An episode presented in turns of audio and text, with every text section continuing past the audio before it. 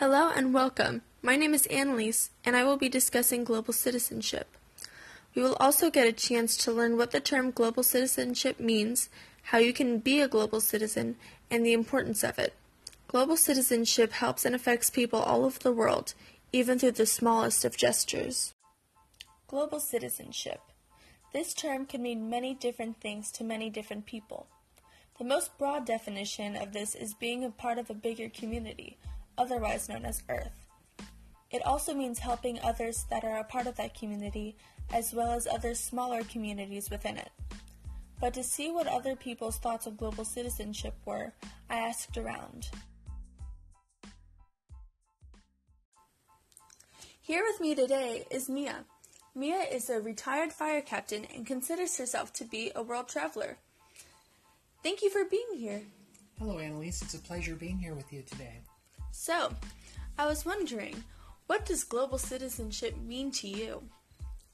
Well, I think global citizenship is kind of a new term, and I believe that um, it comes about because of the um, just the ability to communicate globally via the internet through all different kinds of communication means um, at a fraction of a second from one side of the earth to the other. So we all have a very common community um, as a global community.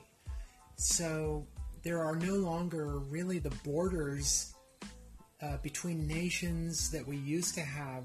We're all citizens of one great nation, which is this earth.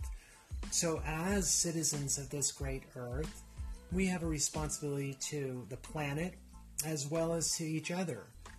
And so, citizenship in this way means a commonality between all different populations on this planet involving not only interpersonal relationships, but also our responsibilities as stewards of the earth and uh, stewards of peace.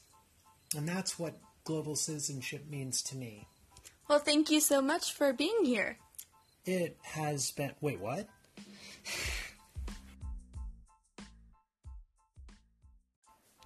As you can tell, there are many different interpretations of this term, but they all boil down to the same basic idea of helping and being part of a bigger community. Now that we all have a basic understanding of what global citizenship is, you may be wondering what it means to actually be a global citizen. Well, that's a great question. They both mean pretty much the same thing, being a part of a bigger community and helping and or uh, improving others' lives within that community. But how do you help? Well, there are many different ways. You could volunteer at organizations around you. A great example of this is an organization called Ceres, which focuses on educating youth to prepare healthy meals for cancer patients. It gives the volunteers a great sense of community and being able to help that community, and also gives them a chance to see how great of an effect they had on the recipients.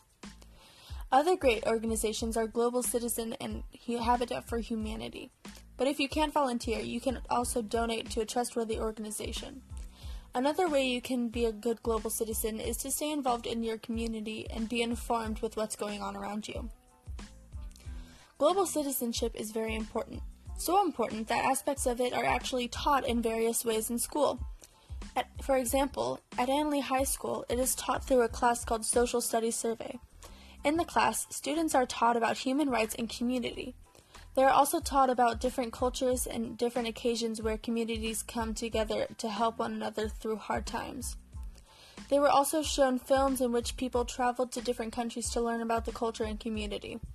Overall, in the class, the students are taught to further accept people's differences and be able to overcome the differences and still be able to contribute to the greater good. Global citizenship is a very important thing. It has the power to bring people from all over the world together and shows how borders cannot stand in the way of contributing to the greater good. I hope this has been helpful. Until next time.